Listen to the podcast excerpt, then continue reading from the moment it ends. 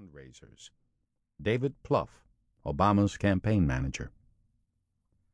Sunday, March 4, 2007, Selma, Alabama. Barack Obama is sitting aboard his modest six seater chartered aircraft on the tarmac at Selma, waiting. He has just finished his part in the commemorative ceremonies marking the anniversary of the Bloody Sunday Voting Rights March across the Edmund Pettus Bridge, where 42 years earlier civil rights demonstrators had been trampled, tear gassed, and viciously beaten with whips and billy clubs. As he waits to begin the flight to Boston for political fundraisers the next morning, he's accompanied by just two aides his press spokesman, Dan Pfeiffer, and his six foot five inch body man, Reggie Love, who can barely stuff his frame into his small seat. But that doesn't matter.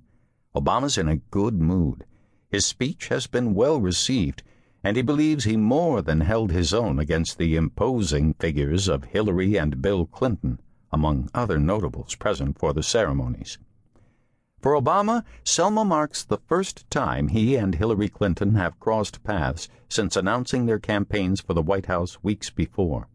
Inevitably, given the intense media focus on their rivalry, their appearance has been hyped in the press as a critical Obama versus Clinton moment and attracts a huge press gathering.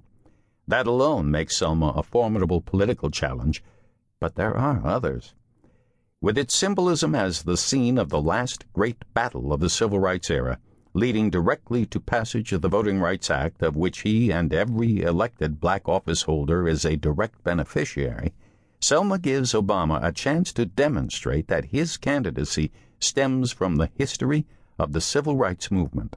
It also provides an opportunity to put to rest doubts expressed among black Americans that he's not black enough to carry the banner of the movement forward.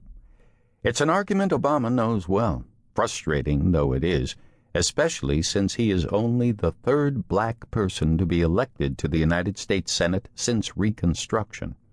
With surpassing irony, no American politician has expressed more revealingly the agonizing conflicts of race, or in his case, the biracial conflicts, than his account of his African father black as pitch, and Kansas mother, white as milk.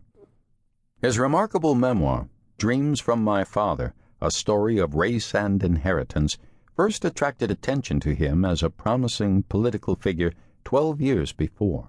Its pages are filled with brooding, self revelatory passages about his struggle to come to grips with his mixed racial identity, including his painful description of how, as a teenager, he stopped acknowledging his mother's race because he feared he would be seen as ingratiating himself to whites, writing, Privately, they guess at my troubled heart, I suppose, the mixed blood, the divided soul, the ghostly image of the tragic mulatto trapped between two worlds.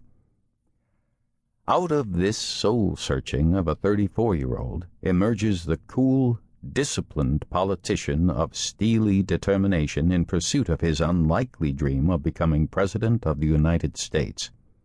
Obama knows all too well that Clinton stands as the odds on, even inevitable, winner of the nomination, and for good reason.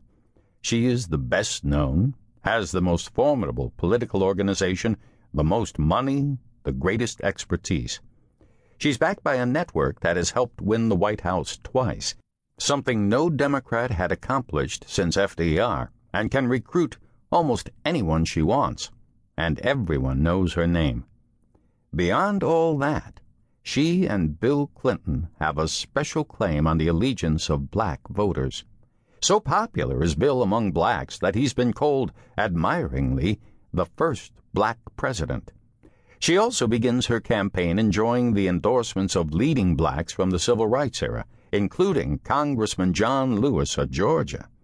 Lewis, who was nearly clubbed to death on that bloody Sunday in Selma, is among those this day who linked arms with her and Obama while crossing the Pettus Bridge in reenactment of that historic march to freedom. Against the politically intimidating Clinton advantages, Obama begins his improbable quest, literally, with almost